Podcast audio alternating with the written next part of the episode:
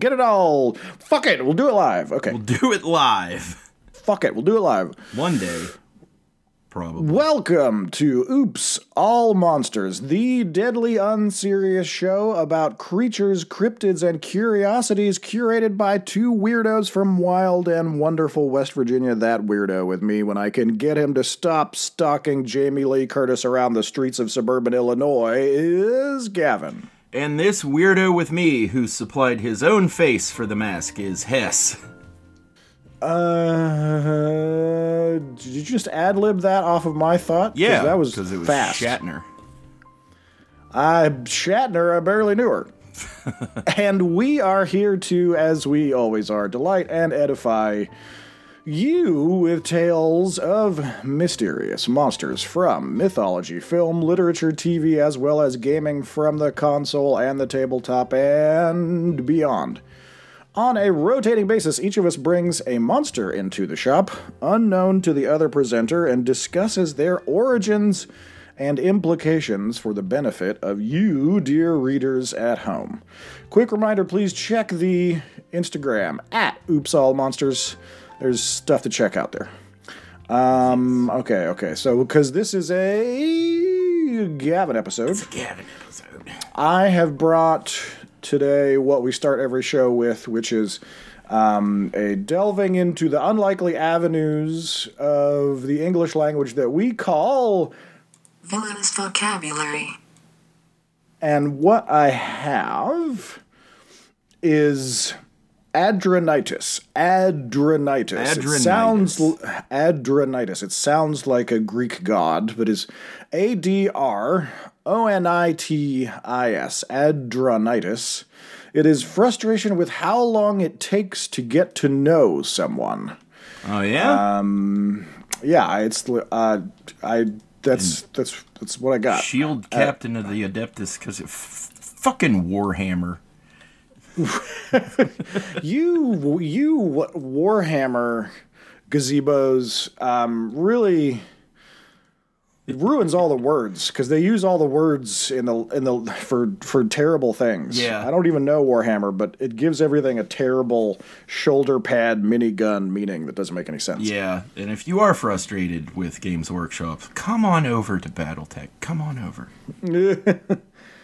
So there we go. That's our villainous vocabulary. It is frustration with how long it takes to get to know someone. Yeah. Which I think is a lot of the reason that people stop making friends. Yeah, at least me, starting in like my 30s. I'm like, eh, what does it take? Like years? I don't. have years. I- normally, there's a lot of um, special cases, but normally it is immediate for me. If whether or not I am gonna love this person, or I will love this person for today and then never see them again, which is usually the case, or I will awkwardly negotiate around this person until they decide they hate me. yeah. Usually after I get them into my van and show them I pulled the pin out of the grenade, they're very friendly. So. Adronitis. Adronitis. So, something I don't get. Villainous vocabulary. Yeah, usually usually they're all things that torture Gavin, but um, this one is more of a me one. Yeah. We'll get through. We'll get through them all eventually. All right, uh, and now that we have escaped villainous vocabulary, Gavin, what should we think about for our, if you will, intro to th- this week's monster? If you will imagine, imagine that you are a single mother in the late 80s and you just Nice. got a job at the New York Institute of Art or something like that. And while you're Very specific. yeah, while you're showing up for your fourth or fifth day of work, you have to avoid the uh, seemingly Hungarian immigrant um, boss of yours, who is also yeah, I think you probably got it. No, I don't. But okay. I, I, I already. It's just. I know it's because I have a terrible memory. Because this sounds like something. It is and I'm going to be really mad. C- carry on. You get to work on uh, touching up and restoring old paintings. Oh. Whenever Go ahead. um, a, an old associate of yours makes his way in. This person is dangerous to be seen with, because of uh, various shenanigans that he has caused through New York City with his friends. Okay, I, I want to buzz in early on this one. Yes. Am I Vigo the Carpathian? Yes, you are Vigo Nice. the Carpathian. Yes. All right, folks. So in this case, um, I'm really going to have to pull back the curtain and say we really don't plan these in advance. No, We I did- really, no. we really don't. No, that's We what I was going to say. I was going to warn everybody that Vigo the Carpathian from Moldavia was planned to to be my monster of about um, the beginning of this year. I was going to do this monster after. Uh Uh-huh. huh. Yeah. So I didn't. I did not plan this. Why did it get? Why did it take so long to get around to it? Um. Oh, I wanted to be in a really good mood to do Vigo. Because it's such a bummer, or because it's you like the topic? Um. Oh, I like the topic. Oh, I was talking in reference to him being from like um, Mar- Moldavia, which is Oh. Ukraine adjacent.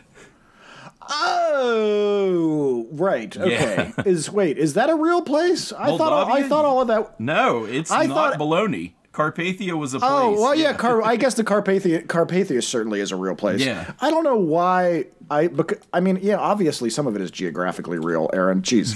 I just because the it, I mean his name has so much balonium that I thought you know Yeah. I. But yeah, of course the the you know yeah Carpathia. Sure. okay, so. For our totally disoriented readers, this is the primary antagonist for not Ghostbusters, but Ghostbusters Dose. Yeah. Um, the Ghostbusters 2 film with Bill Murray and Harold Ramis and uh, the other ones. the other ones. This is Prince Vigo, the ruler of Carpathian Moldavia. no, I'm kidding. yeah, to a lesser extent, I'm going to include the Scoleri brothers. Great. Uh, let's see. Um, you know, Ghost Bursters is not the what not what I want. That's a, that's a, that's Gerst Bursters. a- don't I don't Google. Um, don't Google that. Um, but I have such God, God, God damn it. Are, are you can kablopst? No, I'm I'm clicking on things to make sure that I have all of the re- relevant names in front of me, and it just bothers me how far down the IMDb Ernie Hudson it, the Ernie Hudson is. Yeah. Because you got like nine white people and then Ernie Hudson, but whatever. It's- Yeah. whatever. It's fine. Um, Anyway, Vigo, the scourge of Carpathia, the sorrow of Moldavia, who sits on a mountain of skulls. Um, sissy, isn't he? no, wait, yeah, who sits on a throne of skulls in a mountain of pain. No, on a throne of blood. What the hell? A mountain of skulls in a river of pain on a throne of blood. He was a very powerful magician, Dr. Rinkman. partridge in a part in a pear all tree. kinds of uh, fucking dark age uh, studded leather bastard sword villain type shit. And uh, a genius in many ways. He was also a lunatic and a genocidal madman. Egon straight up calls Vigo a monster, so I will include Vigo as a monster and not necessarily like strictly a ghost because he, Well, he yeah, well, physically yeah, manifests sure. a couple of times. and Well, we'll get I into mean, it- the Ray possession here later.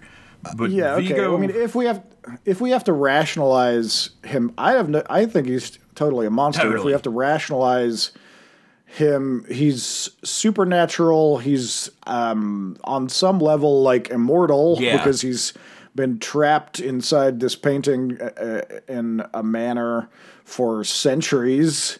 Um, and he he develops a new physical form, and the plan is for him to take on a new physical form, which is the you know the the um, The kind of baby. balonium balonium of the episode. Yes. In, addi- in addition to how much I like Ghostbusters 2, it also gives us avenues to talk about lots of specific things that I like talking about. But we'll get we'll get into all of those. Like how um, Like Peter, like Peter MacNicol. Yes, like Peter MacNicol. lo- That's what I I fucking was- love Peter MacNicol. as as Janosz. Janosz, the the no, he's he's from the Upper West Side. He's not an immigrant. yeah, Yes, A child. A child. A child?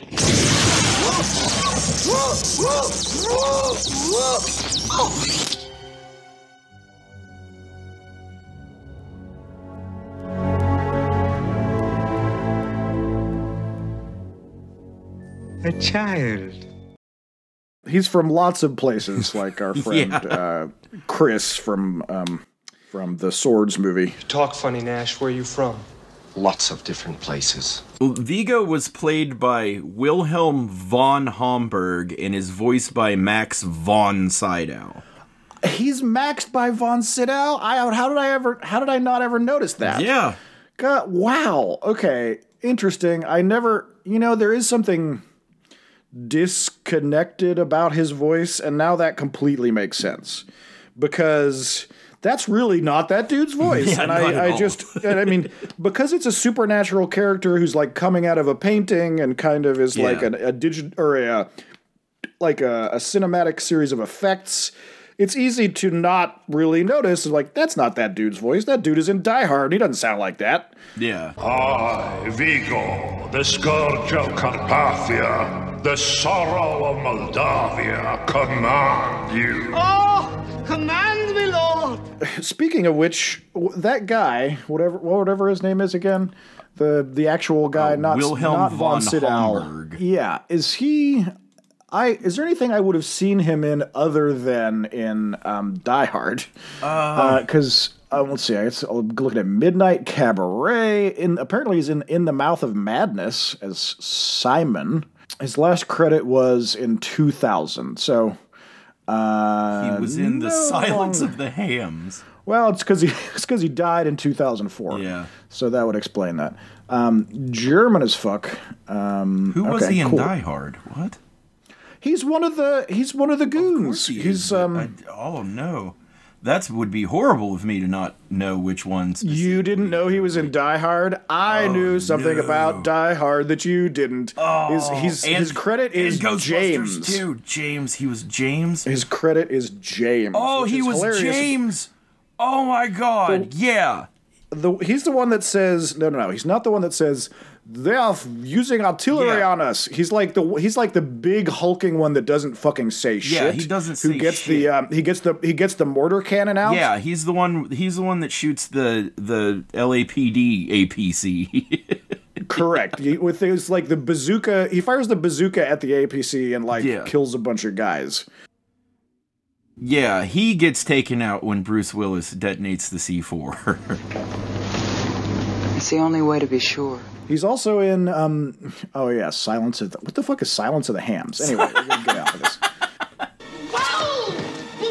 What do we want to say about Peter MacNicol. Um, Sure, why not? I'm I can I can grab this octopus by any leg. I don't care. he whatever he did to to get that character down was perfect. I don't know what method he uses, but it's amazing how how fast he turns into a an a awkward, whiny upper class, uh, j- just neurotic type of um, hilarious, hilarious character Janosz is, and um, Yeah, y- Janosz is um he's a he's a great dance of and there's a lot of this in the Ghostbuster in the two um OG Ghostbusters movies which is a, a lovely blend of stereotype and heart. Yeah. Where it where you, you're handed a stereotype and you do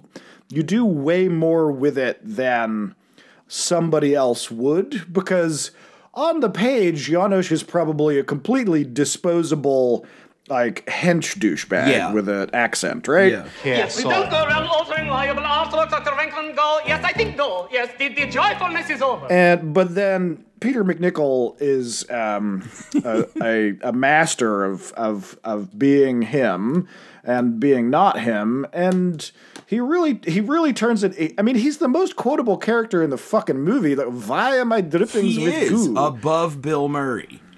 Above Bill Murray, like which is which is saying a lot. Yeah. You know, it's uh, more so than there are many subtle layers and anything else in the movie. Yeah, the I, I have I have kind of a theory that um Janosz was like a, a personalityless like type of goon, and Peter MacNicol got the part and went through the script and and and realized that he's got a lot of screen time. Like Janosz is doing Yeah. something almost every other scene. So Peter MacNicol probably decided to make the character like a, a supporting cast, if not like a main character. He's like, well, Vigo's not really in the movie, so I will be the villain. And here we go. Well, I mean, for non-comedy people, um, it may not be massively obvious, but the the secret and the secret strength of um, Ghostbusters and Ghostbusters Two, and is that it's um, it's an improvisers movie made by improvisers. Yeah. Like Harold Harold Ramis and and Dan Aykroyd would be more of the serious like quote unquote serious like writerly types Yeah. but they're writing for improvisation. Yeah. So you they're not they're not going to be massively precious about it, you know, because obviously Bill Murray is given a certain amount of now you're just going to fucking Bill Murray around Yeah. for a bit in this scene because other, otherwise it just how could all of that be written down exactly as it is? It, it, there's no way. So if you have Rick Moranis and, and Annie Potts and these other people, you're not handing them this script and saying, do it exactly like this, and you'd better hit this exact spot every moment. Yeah. And, you know, otherwise you don't get to like, yes, have some, and you don't get to all of these like little Ghostbusters moments of pure Peter MacNicol. reality. Yeah, Peter MacNicol specifically when he comes by during the powder out, power outage and he says, "How is the baby?" Ooh, ooh. And then Sigourney Weaver says, "He's sleeping." And then he says, "Oh, but I would." Well, uh, how's the baby? Oh, he's he's okay. Yes. He's uh, sleeping. Oh, but I would. It's okay. And also, I, I'm almost positive that everything you're doing is bad. I just want you to know. That's, I'm, that can't be in the script. No, that's no, got to that's be. That's got to be. Absolutely improvisation. Yeah, If everything you're doing is bad, I want you to know this. whatever you're doing is bad. I want you to know that.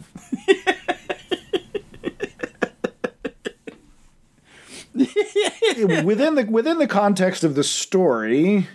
What get the first thing that gets introduced is the evil, this giant evil portrait of him at the.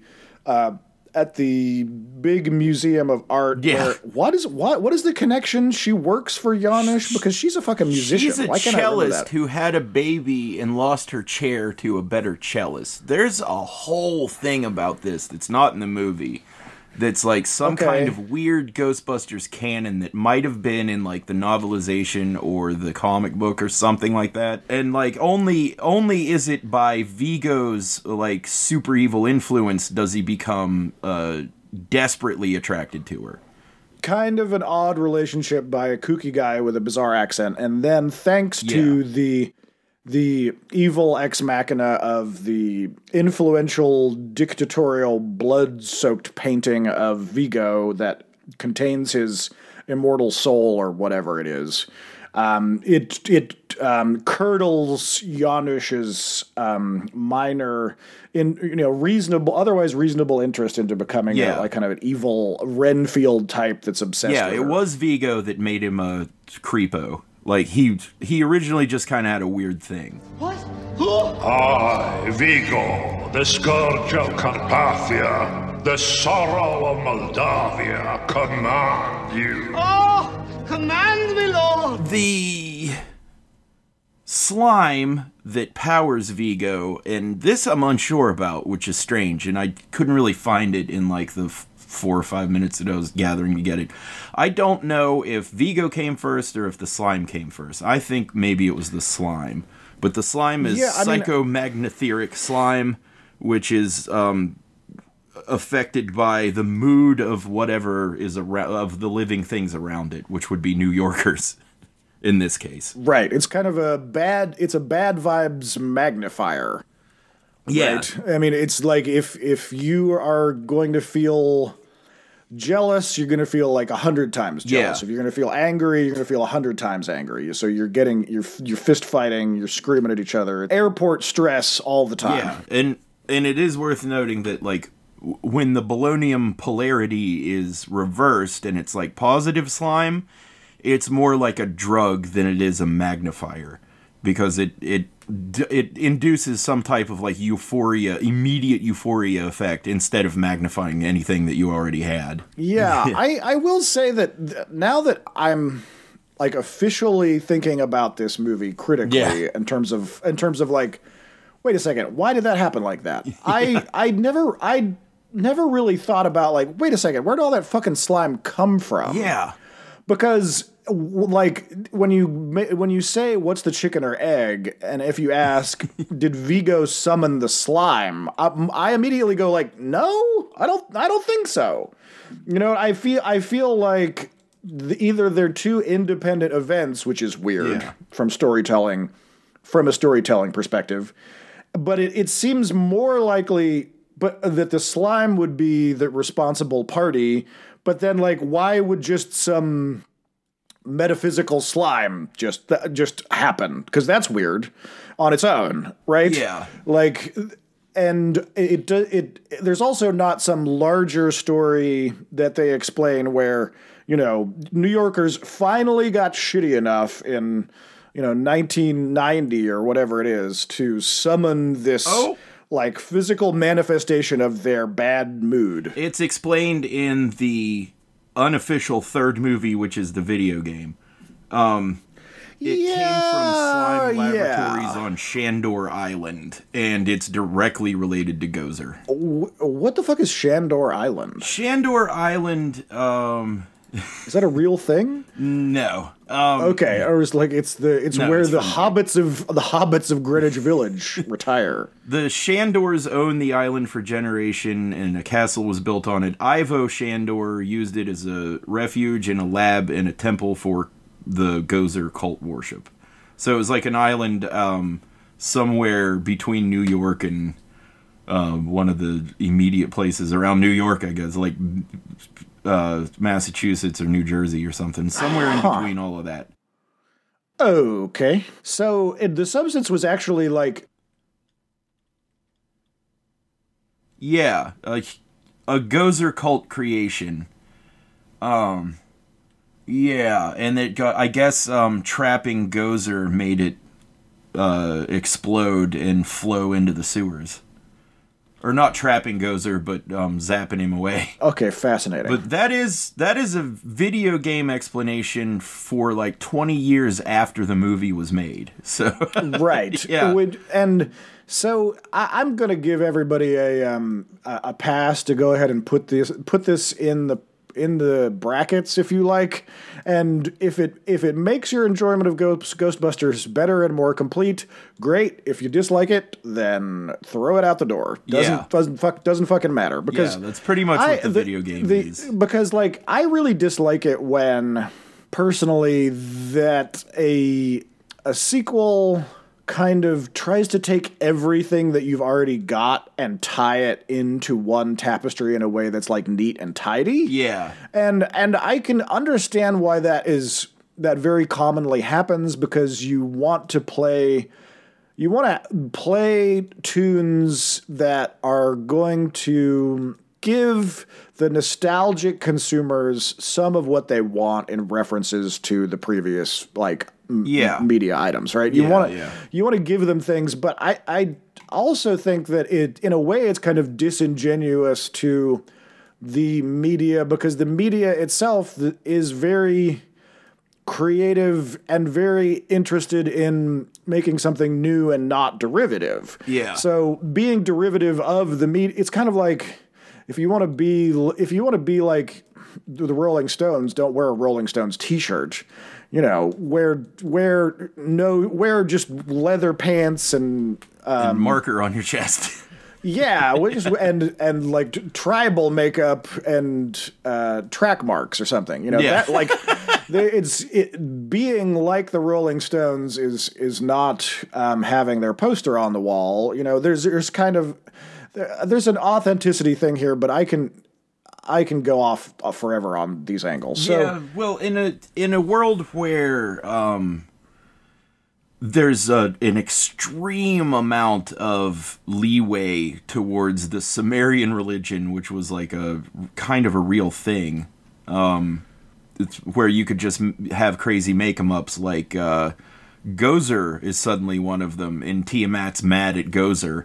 Then you Right. could certainly have somewhere else uh, be uh, like you you could certainly make somewhere else the origin of the slime. Like maybe the slime came from a completely different unrelated deity or event. Yeah, which I- the I can- which actually the ghostbusters cartoon did all the time and really well yeah, the Ghostbusters cartoon had a real um, vast panoply of Yeah. um, of supernatural entities that were just ripping around the greater New York area. You know, I the, the idea the, the the fact that there's one non-religious person left in Manhattan after a couple of years of the Ghostbusters verse seems a little bit absurd. I'm like, well, we definitely proved the afterlife because there's all sorts of gods and demigods just marching Yeah. around fucking up everybody's afternoon every week. Well, there's a thing about that. Um, the ghosts and uh, spirits that comes are are classified as anchored non-corporeal elemental or or vapors or spirits or imprints, which means they could be like a simulacrum of what was living rather than a direct um, after So, occurrence of They're of an, they're life. an they're an echo rather than a soul. Yeah, on on that's some well, level. that's a possibility. Yeah, but Okay. that's that's I mean, the that- theory that, that- like yeah, that's the theory that that, Egon would believe, and not the theory that Ray would believe because Ray's more spiritual, which is Yeah. um how I was what I was going to get into about how no one else in Ghostbusters, or at least none of the other Ghostbusters, can be possessed except for Ray. Um. Okay, how do you, do you mean by your own internal logic or by the actual log by the actual logic established by the the films? By my own internal logic and what I know about Dan Aykroyd and how he wanted the Okay. character. Like Uh, I well, think that blow that up because I think that's interesting. yeah, um Egon would be a scientist. He approaches all of this all of these ghosts from a scientific viewpoint and he would say that they were they are echoes and imprints on reality. And Ray would argue, no, everybody's got a soul. I can feel it. I know that I have a soul because he's a lot. He's way more spiritual, and because of this, like empathy that he has, um, I think he's susceptible to the possession. And Peter Venkman is like a bullshitter, and he's pretty, pretty clever in his own right. And I think that that staves off ghosts or whatever these things are from possessing uh, Venkman. M- mostly because they don't want to. It would probably more be more of a burden to possess Venkman than it would like an advantage. And as far as Winston goes, Winston's a tough, strong-willed, no nonsense type of guy. So that's another like avoidance thing. It would be harder to possess him than it would be worth. But Ray, with his curiosity and um, feelings towards, uh, I guess that would just be curiosity, just his his empathy for everything around him and his urge to understand in a spiritual way opens up a pathway for these uh, possessors to just jump right in and take over and take over his body completely. Huh. Yeah, that's very interesting. I, and although, like, when I was a kid, original, originally consuming the Ghostbusters media, I was never like a, I was never a Dan Aykroyd. I was always an Egon. I Yeah. so I've always associated like Harold Ramis has always felt like my spirit animal. You know, Yeah. he's kind of the he's kind of the Spock of the Ghostbusters universe. Yeah. and and that's always appealed to the way that my brain is. But also, but the thing about you know, have you are you aware that Dan Aykroyd has discussed about how there basically would be no Ghostbusters if uh, without him being on the spectrum? Yeah. Okay, so I mean, there. If you if you look up basically Dan Aykroyd, if you Google Dan Aykroyd says being on the spectrum helped him make Ghostbusters. Essentially, you have he talks about being diagnosed with Tourette's when he was twelve. Um, and in interviews, he, you know, kind of humorously and also kind of vulnerably discusses, you know, he like barks and maybe howls at the moon, and that um, his alienation from being like a really strange kid uh, caused him to uh, obsess over certain certain things, including ghosts and law enforcement. And I'm quoting him. It says, "I carry around a police badge with me." For example, he's always done this since he was like, I think, either a kid or an adolescent. He says he feels naked without carrying the police badge. I became obsessed by Hans Holzer, the greatest ghost hunter ever. That's when the idea of my film Ghostbusters was born. And so we all have to also recognize that the the germ of the idea of the Ghostbusters at all was totally a Dan Aykroyd thing. Well, yeah. And that that he really would not be who he was if he was not autistic. So if you if you're a Ghostbusters fan, realize it is an autistic creation. I I'm very I, I it's very important to me to to make that direct connection. He also wanted the original Ghostbusters to be like plumbers in space in the year Mm-hmm. 4000. Oh yeah, the original the original idea was a, a great deal more Yeah. gonzo, which is also why I happen to know that um, Ghostbusters Two is actually much more in line with what was the original script for Ghostbusters One. So essentially, Ghostbusters One was a prequel they wrote about their original idea. so like starting out like where Ghostbusters 2 starts, which is with them kind of like on the outs and not being able to get a children's party to pay attention to them because He Man is more popular. That was basically Yeah. where the original script was at the time when it, the, the idea originally came out. And they said, okay, well, what if we, we what if we went back to you know, Kal-El landing on Earth and getting out of the pod and becoming Superman, except with with the Ghostbusters. What if we did it as an origin story? And that was obviously a much better choice because you learning seeing how that gets built gives you a much more tangible IKEA effect of you know coming coming along with the Ghostbusters and being like okay sliding down the fire pole and choosing the choosing the headquarters and getting the hearse and hiring Janine and all that shit makes it feel a lot more like plausible. Yeah, they in Ghostbusters 2 they had to they were knocked back down to kind of like not Ghostbusters status cuz the kids didn't want them around.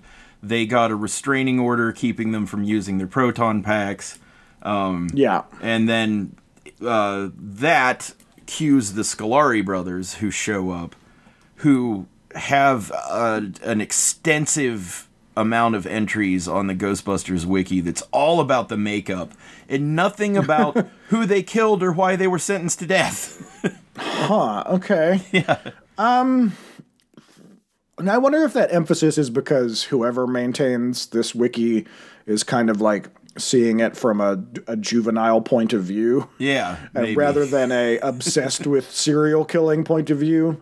But I mean, because the thing is, like, there's an underpinning of really dark shit in all of the Ghostbusters. It tends Yeah. to just only come out in a handful of scenes, but you know, there's like real death and destruction on the periphery of these movies, right? Because Yeah. they do establish very real stakes. They just tend to pull them back toward the ends of the film.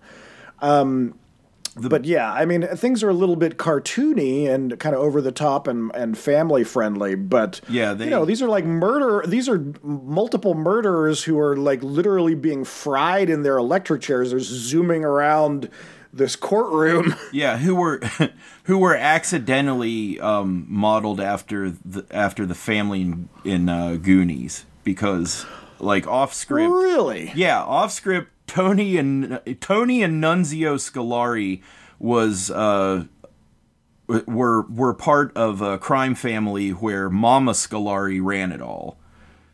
Huh. And yeah, that was that was like a, an idea whenever they were coming up with Ghostbusters too. Like it was in the script that that's where they came from, and later they realized that's just the crime family from the Goonies. Is like two bumbling, yeah, two bumbling brothers and like a mean mother who.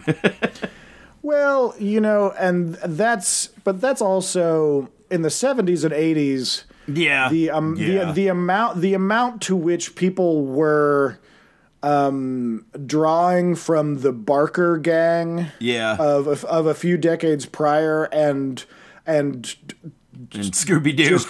really really wanting to steal that template of kind of the hand hand wringing scheming family of like evil hench people that's that's just kind of also bubbling through the culture so i you know if you're gonna st- if you're gonna steal some stereotypes for a movie with villainous criminals in it i i can see how you grab that and it's not a, a shock Yeah, they. It's also been suggested they were based on the Blues Brothers, which is kind of, I mean, probably true, and as well as uh, a couple of brothers robbed uh, Harold Ramis's father.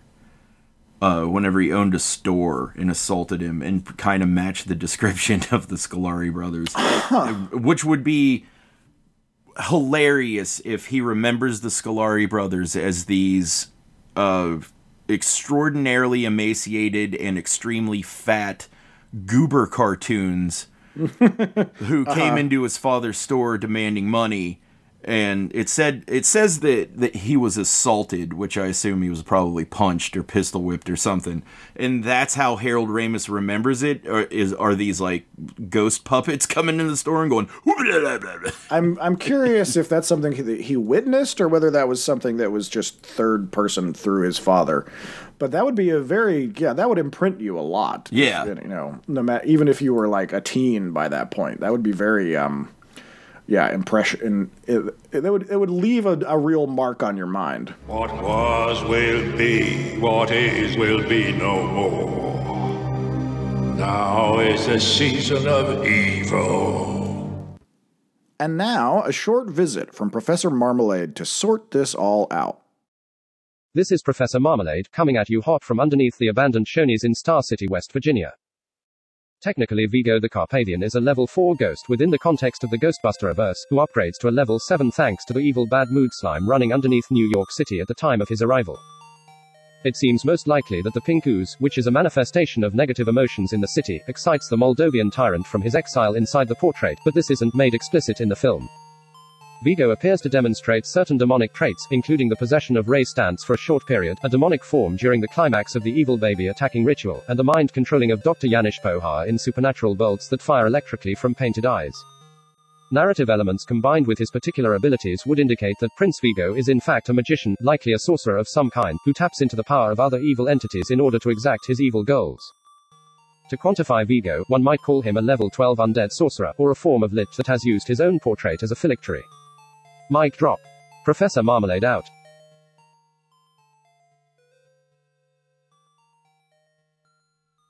So if we get the impression that Vigo is contemporary with what are called the Moldavian Magnate Wars, you can see that the painting of this handsome, um, must be totally nice guy who never hurt anybody in his life, Chancellor Jan Zamoyski. Yeah. um, you can see that there's a that that style of painting would be much more appropriate for um, this period of time, right? It's Yeah. a flat. It's a flatter, uh, quasi medieval style that is. It, it's obviously prior to the quality of image making that the really, really high quality painting of Vigo. Um, is I mean it's a it's a really beautiful painting if it wasn't being used as the plot device of a, a villain that's going to come out and like eat a baby. yeah, actually eat, consume a baby. Yeah. yeah, actually, what what is the? I mean, so the the um well the, the narrative is that he's going to take over the baby's body. Yeah, is there is it established how, exactly how that's going to work? It's the outside of the parameters of what they say on screen. It's the anniversary of his death and how the stars are aligned because he was also a sorcerer. and the spell he used to leave his head after his head was severed and his soul was in his head. Right. The spell he used while he said his last words to go into the painting kind of sets up that it has to be unlocked at this time, uh, whenever the stars are. I'm just wondering if his yeah. soul is going to do a jump in there, Yes. and then like, is the baby's soul going to be trapped in the back of his brain the baby's for the rest soul. Well, I don't think babies get a soul until they're about four. of? Well, Until then, you're just goo. yeah, on uh, on Christmas, on your fourth birthday, Dan Aykroyd sneaks in your house and shoves your whole your, your soul up your butt. Yeah. And you go, whoa, and you have a uh, a, a dr- dream about Daryl Hannah, and you wake up with a, a shiny nickel under your pillow.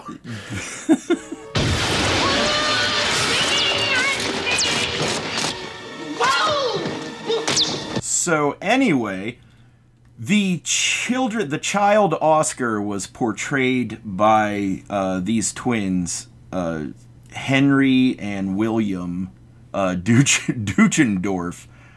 Um, Henry. I do remember that coming up in the montage at the end. Yeah, Henry, otherwise known as Hank, suffered from a schizoaffective disorder, and unfortunately, uh, ended his own life. So there's a charity called Hank's Hope for a Cure that, if anybody was curious in looking into, that certainly exists. You could just uh, find it by typing in Hank's Hope for a Cure on Google. Yeah, that's that's very fascinating. Twenty eight is is really early. Do, can Yeah. can you tell me because I'm not nearly as educated on this as you are?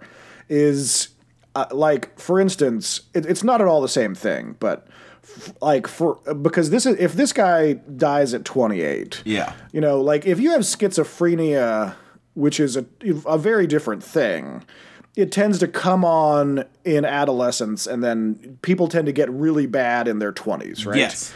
Is is schizoaffective similar in that way in terms of its timeline? Yes, yeah, it is. Okay. Um, the twenties, especially late twenties, are really bad for schizoaffective disorder. Like, I'm not sure exactly what mine was. It was never diagnosed or really like looked into. It was always, you know, man up and do something, Gavin. You know, do so- get a job. And so, whatever it was that happened where reality fell apart and everything was a hazard um, happened whenever I was 28. Actually, on the nose. Interesting. Yeah, and um, it was it was surreal. Everything was uh, aligned different. Like my perception of reality was terrifying. It wasn't. Nothing was real, and everything was out to kill me. And I, I nothing could be yeah, I trusted. yeah. do not recommend. Yeah, don't Uh, recommend it. But I do recommend checking out Hank's Hope for a Cure if you want to. Um, it's something that I am sup- supposedly supposedly promoting in everything that I do. He's a he, man. He was a really cute. Uh, they were a really cute couple of big dumb-headed babies. Yeah. when they were when they were babies. I mean, I uh, it's you see why they picked them to be um, like Hollywood babies. Yeah, they were also John Denver's nephews. Almost heaven, West Virginia. Yeah, I'm seeing that.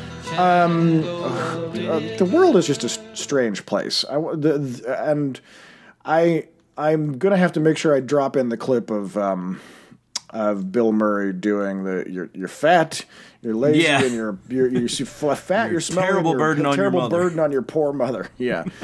Um, it's just, it's probably his most, in my opinion, his most um, citable line from Ghostbusters 2. Not that it's, you know, it's in terms of a sequel. How do you rank Ghostbusters 2 as sequels tend to go? I will rank it just as I rank Predator 2, which is it's just part of the movie. That's it's it's to come with the first one. you think it's Yes. just a complete continuation? it's a complete continuation, and it's it, it's not Mm. necessarily a sequel so much as part two. Well, I won't quite give it that. Well, I'll I, okay. I will. I will say Everybody hates my theory about this. Predator 2 and Ghostbusters 2 are both great movies and belong with the first one. Hmm. Ah. I th- I like Ghostbusters 2 in terms of like that that there's not a degradation in quality more than I like um, Predator 2. And I like Predator 2 fine because it's it's got a lot of things that I like. It's got it's got Bill Paxton. That's it, man. Game over, man. It's game over. Yeah. Um, it, it's got uh, old what's his name from from Grand Canyon. Why can't I think of the main fucking character's uh, the actor's name? Oh, Danny Glover. Is Danny fucking Glover. Yeah. Danny Glover is good. Bill Paxton is always good, even though unfortunately he's playing like one of these, um, you know, like toothpick or gum chomping Bill Paxton like fuckwads. Yeah, but it's it's obvious how they treat the fuckwad as a fuckwad isn't like glamorizing fuckwaditude. No, he's usually playing yeah, these a characters that are like meant. They're meant. Yeah, they're meant to through when he be. needs to. Yeah, they're not meant to be heroes, but because of that, they also inevitably get killed within 30 minutes of being in the movie. So, it's it's the it's the main problem with being a Bill Paxton is like your your performance is great, but because your character is terrible, you don't get to survive for that long. you know, I, think Hudson gets the most screen time of just about everything other than like Twister. Um, yeah, Hudson got a lot of screen time. That's it, man. Game over, man. It's game over.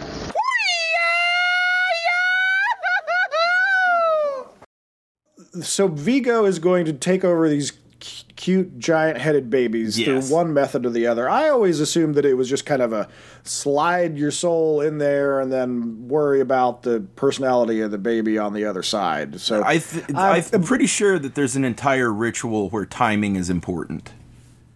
Well, I know about Yeah, that. yeah. I'm just I don't think that the movie the, the reality of the movie defines a whole lot more of it. You know, the, if you once you start looking into this movie, you realize that there's a lot of like, well, we didn't bother answering that because by the time the audience thinks about it, they're already dropping half their popcorn on the floor and you know going out to to get back in their car and drive home and you know drink some Jack Daniels. the the Ghostbusters fuck. save the day. Yeah, that's their the thing. giant is Statue of Liberty mech. the, the made out of goddamn the real Statue of Statue Liberty. of Liberty. The real, the real Statue of Liberty smashed the e- evil pink mood slime with the with the torch of liberty and saved everyone. Smash the I- top of the Native American art thing. Do what now? The the name of the actual building was renamed. Uh, da, da, da, da, Oh. Um, the National Museum of the American Indian.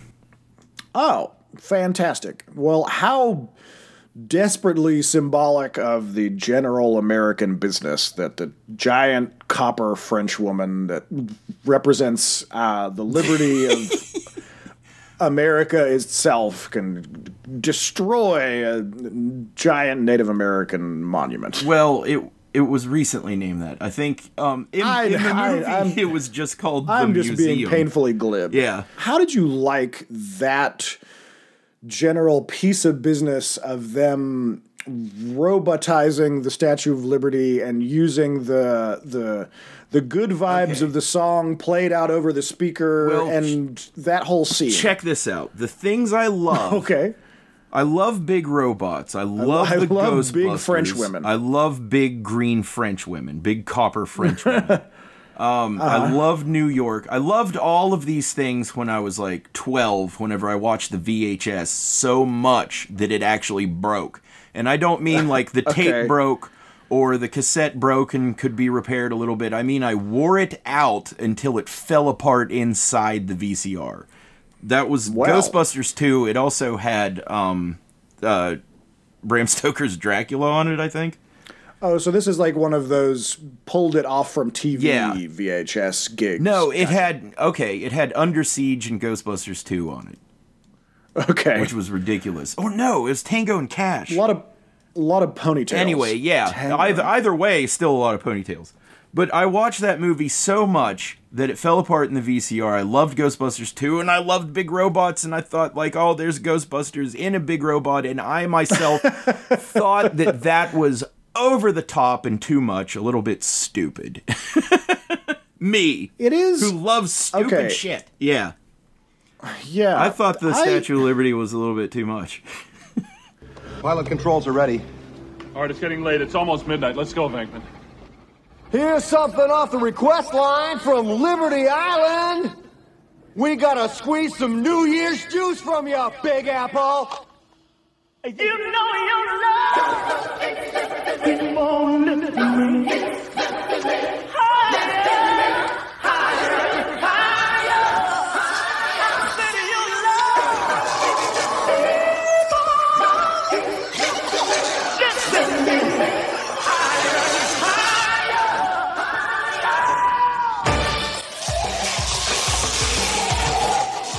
I will say that although it is, it's really, um, if not jumping the shark, then like jumping the Hudson Bay or whatever. It's jumping the Statue Uh, of Liberty. Uh, right, jumping the sandal or whatever you want to call it. But I'm a su- here's what I'll say: I am a sucker for a well placed musical theme that that swells Yeah. and dovetails with the triumph of the heroes over the baddies. Yeah. Like I I'm a I am a a bit um I'm a bit of a musical head because the p- p- strings and pianos get me and using using a pop song to um and how do I want to what they do is in pausery. use the what they what they what they do is they use the script to embody the for lack of a better term soul of the city of New York itself Yeah. in kind of turning the Statue of Liberty into this like patriotic symbol and that is it's it's super on the nose. It couldn't get more obvious, but in in taking that like New York spirit, which is pulled, uh, it, it's ju- that that stone is juiced in a few different movies, right? It's it's in one of the fucking Spider-Man movies where he like passes out and his mask gets pulled off Yeah. and he's and he's falling out of the train and they all pull him back in and they all say they'll keep the secret of who he is. Yeah, that was a And powerful scene. Like that shook that me. to that to me is like the best Spider-Man scene I've ever seen. Ever. Because because it, because it um, taps into that same bone marrow that's in the Statue of Liberty business of Ghostbusters 2 is is New York a miserable gentrifying nightmare that embodies so many of the problems of the United States? Yes, but it's also in a microcosm ultimately the uh, the struggle of Americanism in Yeah. a tiny, dense, little fucked up coal diamond Yeah, thing. that's because you also have a lot of people living there, which is Right. a real thing. And people, whenever it comes down to it, are going to express themselves probably with a unity and and a caring that they don't want to admit or don't want to like hint towards having for the sake of urban survival. Um, in, Right. In Well, they- well, any I mean- situation where like a, a 17th century Carpathian dungeon master comes to destroy the city. yeah. well, I mean, and the char- the character of the character of New York is defined uh, so much by a couple of things. One, they're in the intense cauldron of them all having to be on top of each other at all times. Yeah. Whether you're fucking, you know, uh, John Mulaney or somebody begging for change on the subway. Yeah. The the people that are uh, the one percent in New York, they have you know Keanu Reeves is riding the subway with beggars, and you don't get that in Los Angeles. You don't get that in Miami. There is a um, a teeming life to everybody having to bump shoulders with each other, and it's what creates that like. I'm walking here attitude that the city has, marshaling that incredible underground anxiety and energy into one massive symbol to defeat a symbolic flowing ooze of bad vibes is a a perfect and such a surprising choice in the script where it would be so easy for Ghostbusters 2 to be about nothing other than selling more action figures and making sure that, you know, Bill Murray gets um, the apartment that he wants on the Upper West Side or whatever the fuck. But instead, it really does swing for the fences in trying to say something about the American and New York character Yeah. on the whole and that we're not going to put up with this Yeah. fascist bullshit from some moldy dickhead from a painting in a in an empire of 2000 miles away who just wants to do this because he's at the top of the heap.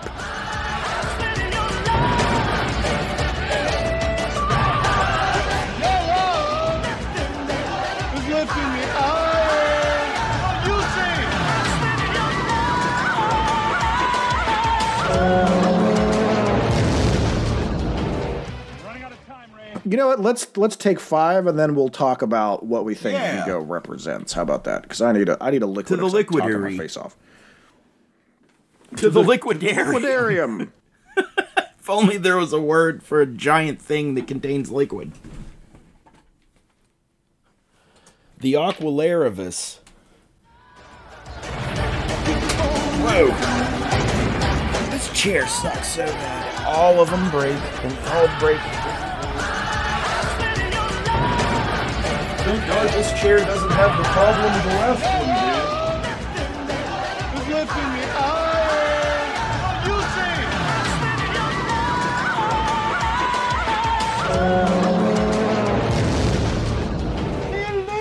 did. So we were discussing um, Robin Williams' portrayal of Mrs. Doubtfire. That is not a that is not a monster. It could be. That char- that character ages terribly. Hmm. Like the whole movie does. If it wasn't the main character, it's it's super Yeah. confusing because I, in retrospect you're like, wait a second, Pierce Brosnan is the hero of this fucking movie, and he just get constantly shit on by everybody, including like the audience Yeah, watching and like, Robin "Wait a second." Williams, uh, aside from like being the main character that you're supposed to relate to, is genuinely awful and ignores his kids and is a terrible, Yeah. shitty, selfish asshole. it's truly a case of um, just because he's the person that the movie is about and a very charismatic star that i i i that you have any sympathy for him whatsoever. like, love me, love me. I have extreme mental problems. Yeah, love me. It's just it's very the, the very children odd. were like obviously written by adults because those children don't exist. Yeah, whenever I write my next script, I'm definitely handing the writing of the children over to children. Here, Jane, just write some shit down. So what you might say? So what about Vigo? I think that Vigo was a case where they said it was very sexy. Was uh, they they said what if we took Dracula and instead of making his story tragic, we just make it disastrous? Yeah, there, I think yeah. There's def there's de- there's a big Vlad the Impaler vibes there. Um, you know, the idea of this historical figure of a of a national leader who's also probably a psychopath who is able to manifest that as domination over you know nearby nations in a region of the world and Yeah. and that I think that it's also probably not a coincidence that that t- that turns into supernatural monstrosities, whether it's in Bram Stoker's book about Dracula or whether it's Ghostbusters 2, which is to some extent derivative of that, because I think it's it's what I, one of the things that I am learning through the process of creating this show is that um, that cryptids and monsters and you know super beings that represent our own fears come to encapsulate ideas that are either too messy or too frightening to explain in a much more elaborate way, right? Yeah. You know, you like you know, so Genghis Khan is you you kind of have to reduce him down to a couple of weird little lines of trivia to to say it in a way that a high school student can comprehend. you know what I mean? But then you keep unraveling He was a that totally tubular dude. yeah, yeah. You you keep pulling those um, like clown ribbons out of the sleeve, and you're like, wait a second. All of the actual shit about this character is like beyond belief. Yeah. It's it's Yeah. hashtag stranger than fiction. So in a way, wrapping that up in a supernatural, blood drinking. You know, nation destroying, uh, villager raising maniac Yeah. is in some way it's a simpler idea. It does the job of kind of what conspiracy theories do to say, like, there's just some primordially evil characters, and watch out Yeah. for them. You know, it's it, it's not it's not that's easier than sometimes psychopaths get in charge of countries and fuck up whole empires with decades of um, like murderous intent. Yeah. Because that's complicated and ugly and messy. Bill Murray calls it at the beginning of the movie whenever he says he's lost his kitten. We'll just Uh-huh. paint a kitten here. Carpathian kitten loss. He's missed his kitten.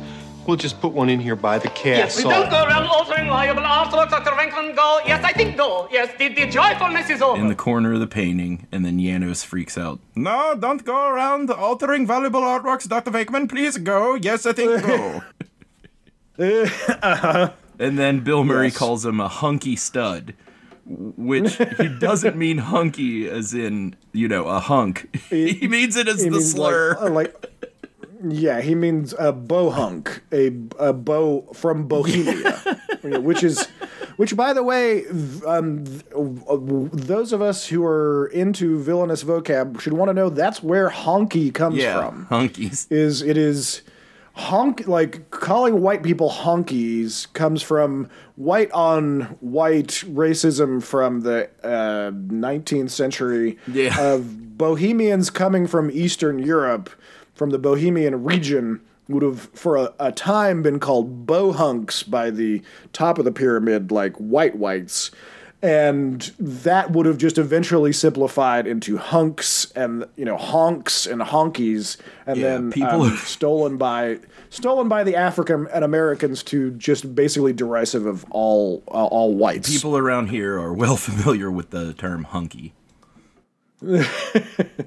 um, yeah, the hunky Cole Medina, right? Yeah, I think I'm like actually 118th hunky. Uh, yeah, I'm I'm I'm one tenth Brutus the Barber Beefcake. Life is older, older than the trees, younger than the mountains, growing like a breeze. Yeah, I will say that um, Ghostbusters two did not um, extinguish my enthusiasm for Annie Potts at all. Yeah. Oh yeah, d- yeah. Do you want to play Super Mario Brothers or something? I the fact that they extended the relationship between um, Louis Tully and Janine Melnitz, I thought was extremely charming. Yeah. and also she just got like like weirder and hotter. Because I don't Yeah. know, I don't know if she's, I don't know if she's playing. Because that's not some kind of Long Island stereotype that I'm not aware of, right? I think it's kind of closer to a Jersey thing. It would you it, would you say? Because I don't because that's not a, that's not a Jersey accent. I don't. No, but it's it's like a New York Jersey. Uh, like if you like if your family came from New Jersey to live in New York type of person, Yeah, yeah, which there's a lot of. yeah. Annie Potts is great. Just fo- follow Yeah. follow her on social media. She's a lot. She's lovely. Oh yeah, There's a ridiculous movie from when she was like significantly younger with um, her and Mark Hamill called Corvette Summer, which is Yeah. a bizarre Corvette bizarre 70s bullshit um, like uh, car as penis stand-in plot movie but Yeah. she's um, more than a little bit naked in it. So if that's if that's Yeah. interesting interesting for people, um, it was interesting for me and probably Mark Hamill and Annie Yeah. Annie Potts is great. She rules. She kicks ass. Well, the that car is also wicked awesome. Yeah, that's like supposed to be their like um like mechanics shop class car that he makes Yeah. in shop class. I'm like, holy Yeah. shit, man! Standards have really degraded from the '70s. All I made was fucking like wood burn or wood burn bookends. Holy crap! like, like he makes basically Yeah, like a fucking so transformer. Yeah, it's not so much a Corvette as it is a dragon. Yeah, seriously. Yeah, it looks. yeah, it looks like a, a character from one of the space the the Transformers movies that happens in space and is all about how like it's actually Jesus Christ or some shit. Um, I can't really recommend the movie, but it's got Mark Hamill and Annie Potts, and it's pretty hot. From what I remember, Yeah, it's pretty it's cool. basically like cars are boners. You get it. It's just way too long because it's in the '70s and everything. in The '70s, like every scene is like 19 fucking minutes. Yeah, I know what you're talking about. 70s movies doesn't. Even good movies sometimes. Yeah, uh, from the especially '70s, the are like, good movies "Holy shit! Open the door, get to your car. I get it." I think that's where I got the. I used to think that only good movies were long, and like the shorter a movie was, the worse it. And that's the only thing that you judged a movie by. That's really what I thought. Well, there was there there certainly was an era where a lot of the evocative movies were like shaking their big two VHS box at you. You know what I mean? They're like, "Well, what do you like? Braveheart, Heart, and Titanic, the two best movies that anybody has ever made." younger than when Braveheart. I was like nine or ten whenever I thought that only good movies were Yeah, long. Lawrence of fucking Arabia, the only good movie ever. It's Yeah, like, nine laser discs long. Why does everybody keep making fun of Ishtar? It's two days long. I saw a fucking Ishtar gag today. What is that? What is up with that? What is up with our minds? It was a, I, it was a um, fucking what's his name? The guy with the peel away calendars. The what's the cartoon from the from the the motherfucking Sunday comics? Um, the Living End. No, Gary Larson. Gary Larson. It was a fucking Gary Larson comic where it was the video. It was said video, Mm-hmm. Yeah, video store in stores in hell, hell. and it was just Yeah. racks and racks of Ishtar. Racks of Ishtar. Did, did the internet just both show, show both of us that this morning or something? What's going on? No, I didn't. I just made an Ishtar joke out of nowhere. I will. I will do that. It happens with me. I'm tuned into the metaphysics of the world. I you're you're um weird. I'm beyond it all. yeah, you're weird tiefling magic is rubbing off on me or something. I don't know. Some something's happening. All right. Um, Fomorian, not a tiefling. let's climb off of this sexually symbolic Corvette and finish up this fucking show. And go go into bitchin' Van Art. I, I we should know. just take it for granted that all of the Ghostbusters stuff is great. We love fucking Yeah. Rick Moranis and his choice to take Yes. care of his children and not be a Canadian film star. We love Yes. Sigourney Weaver because she's fucking Sigourney Weaver. She is the greatest Yeah. sci-fi heroine of all time. Um, Bill Murray is motherfucking Bill Murray. Um, Yeah, Dan, Dan. Aykroyd is the greatest um, ufologist who carries a badge for no sensical reason to ever walk the planet Earth. And Harold Ramis is my personal spirit animal. Oh yeah, the um, the song "Keep on Lifting Me Higher and Higher." Oh, uh, yes. was even referenced by Bill Murray as Jackie Wilson uh, having sung it, but none of it in the movie is Jackie Wilson. It's Howard Huntsberry. Huh. Okay. yeah, All right. even though Jackie Wilson did it a while ago, the version they use in the movie is different.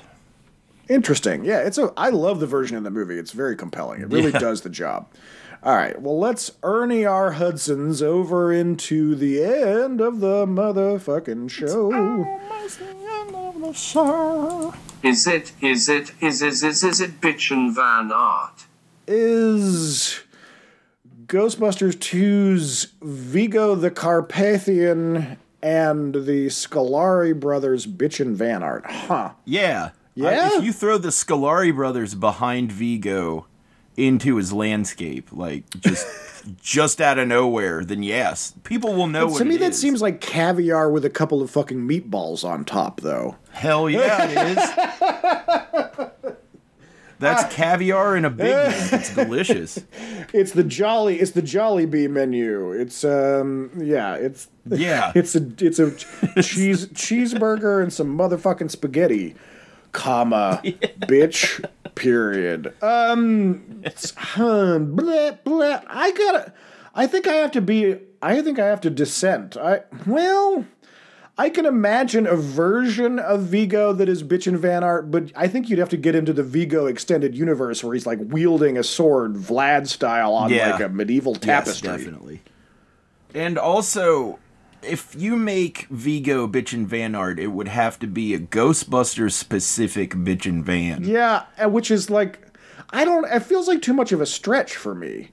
I don't know. Because the like the generic Transylvanian like fight master castle lord Yeah. is bitchin' Van Art, but if it's Vigo, then you know it's Vigo. I. All right, I think you won. I think I've been won over. I can. I can barely. I can go for it. I mean, it's a. yeah. Yeah, I guess I got. I guess I got to say yes. Well, that's the thing. If it's a bitch and Van Art for Ghostbusters, then yes, that's bitch and Van Art. But if you go into like generic territory and just make it like what I I'm said, like imagining a- is just like a a really fucking abstruse, just like Vigo van, and Yeah. and.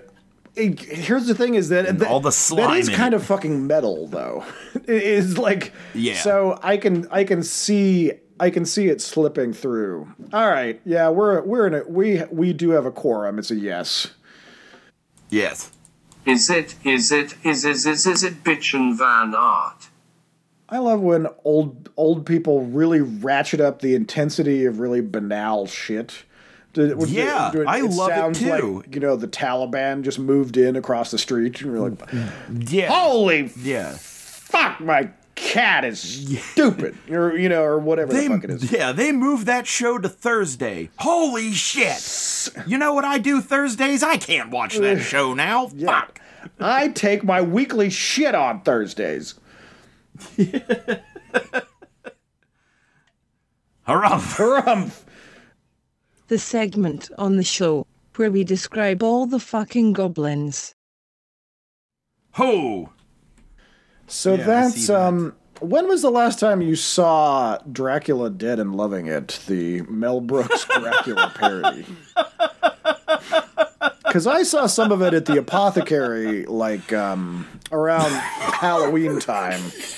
I was there for other business, and it was it was on while I was waiting for my party to show up, and I was like, "Shit, I hated this at the time, but this is pretty funny."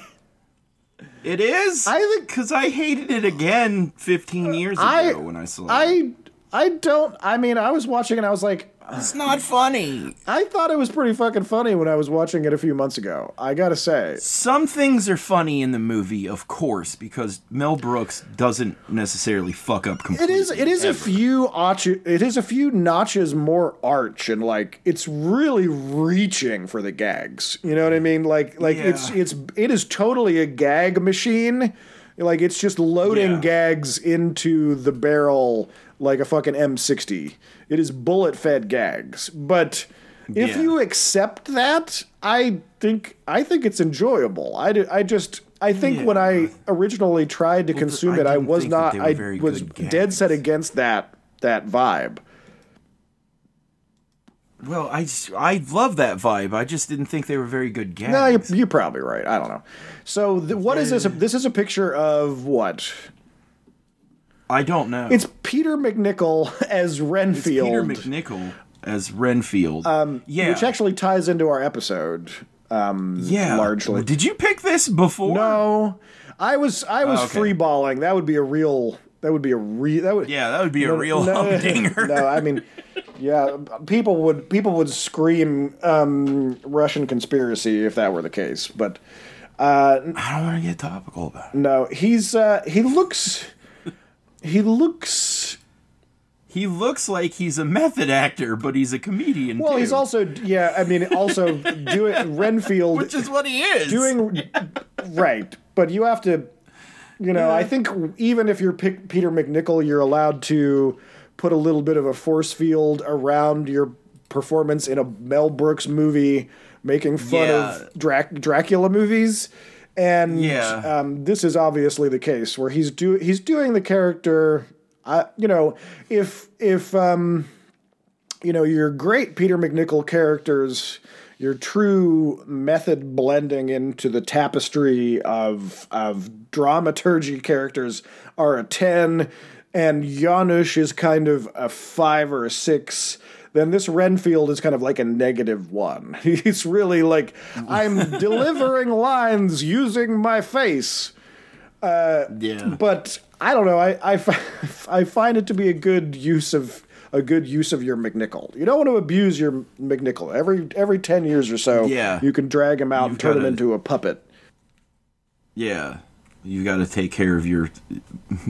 you got to take care of your maniacal method methodically. you have to methodically and matriculate your MacNicol. Should we should we celebrate how Brendan Fraser has uh, uh, seemed to notice that all of his fans are still his fans and yeah, everybody I loves him? think you know why I think that it's delightful is because I think it's genuinely I think it's genuinely delightful because I think he's actually genuinely surprised. Uh, not, not uh, on and I don't, you know, there's a lot of bullshit in Hollywood, and there's probably layers of that where he knows that if he embraces that kind of meme of him being surprised, there are layers, there Yeah. are layers of that that are being orchestrated. But I think on a larger, a larger emotional arc, I think it actually is true that he was really hidden. He, I think he was really hidden in the shadows in a emotionally in a way that is authentic. Well, I think he should know that the the the the feeling and the appreciation of people for uh, what he has done and how he has become uh, an icon for not just like our generation but Generation X too, uh, also, and like um, all of that. And whenever whenever this bullshit happened 10 years ago where they tried to make a meme making fun of how he looked, I think he should know that none of us swallowed that. We all Hmm. said like, "Yeah, yeah, that's terrible. Why are you making fun of Brendan Fraser?" It- like we all said that at once Huh. and it and it disappeared. And I think that all of those memes and that that uh kind of joke that wanted to happen, like by assholes. Somebody engineered this thing trying to call Brendan Fraser like a, a washout, a washed up actor, and like now he's out of shape and everything. And the entire movie going audience said like, no, so he's Brendan Fraser. we will love him forever. And I don't think that part was vocal enough for him to. Uh, recognize or not recognize for him to see because I think he only saw the memes and shit, which is devastating. And I'm sorry, Brendan Fraser, that that happened, but that's not the feeling of anybody, anybody at all, even mean people love you. And I think that um, that no matter how briefly one experiences being like a true megastar, um, that your one's experience of how, unless you are some kind of almost quasi unreal being, that that you must experience your how you see how you are perceived as a very disorienting and emotional kaleidoscope of disorienting images and ideas. And Yeah, it's weird. I think if if you are at your core someone who I feel like Brendan Fraser must be is tr- accessing like a true vulnerability and on some level naivete that is true to who he is that that Yeah. that living living through the lens of that kaleidoscope will at times be like super damaging and leave you not having a sense of where north is and um I'm glad that he's on whatever this new stage of um, development that he's in because it, it's I, Yeah. I'm, I I think everybody uniformly agrees it's awesome to have him back doing things and that he's just a Yes. super lovable character. All right. Well, I think we managed to describe some some business there. I think we checked it off. We sure did describe should a lot. This has been describing all of the Brendan Fraser love. The segment on the show where we describe all the fucking goblins.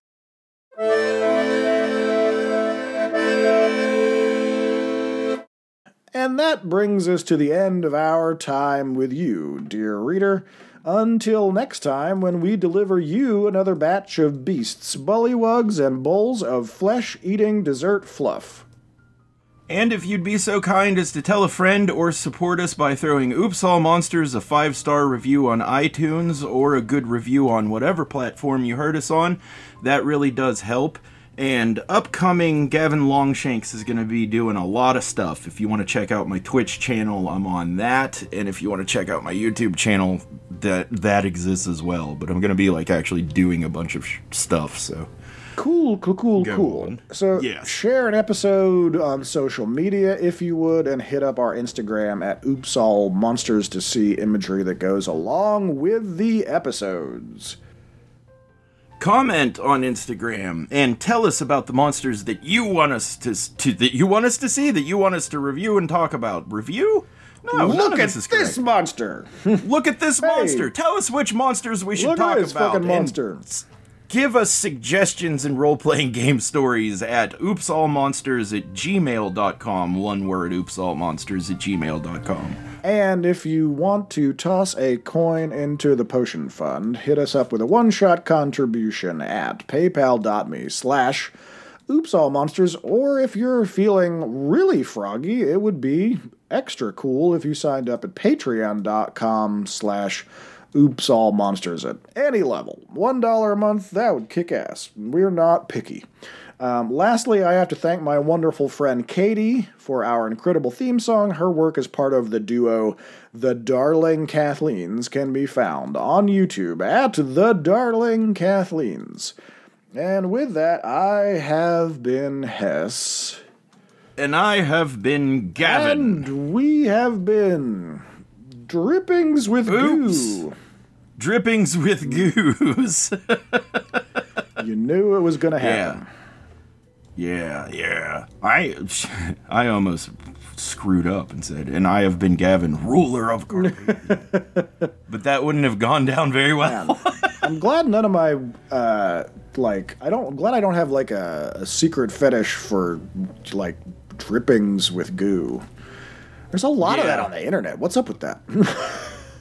So many people are so many people want to be drippings So with people on the so many people want to be drippings with goo. I mean, just like fucking Yeah, Dawn soap and mud. Like what the hell? Well, it's that positive slime. Like I said, it acts like It's an not narcotic. positive slime's not real. Positive Not slime. a, a documentary that Harold Ramis made. what a what a terrible thing to state that positive slime isn't I'm real. Winston Zeddemore, and welcome to the third episode of Positive Slime and You.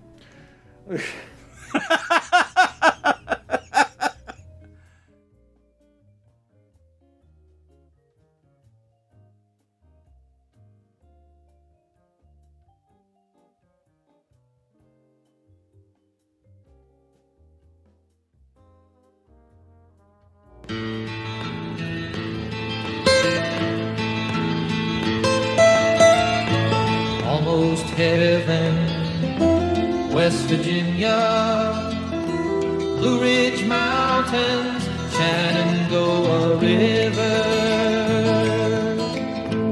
Life is old there, older than the trees, younger than the mountains, growing like a breeze. Country roads, take me home to the place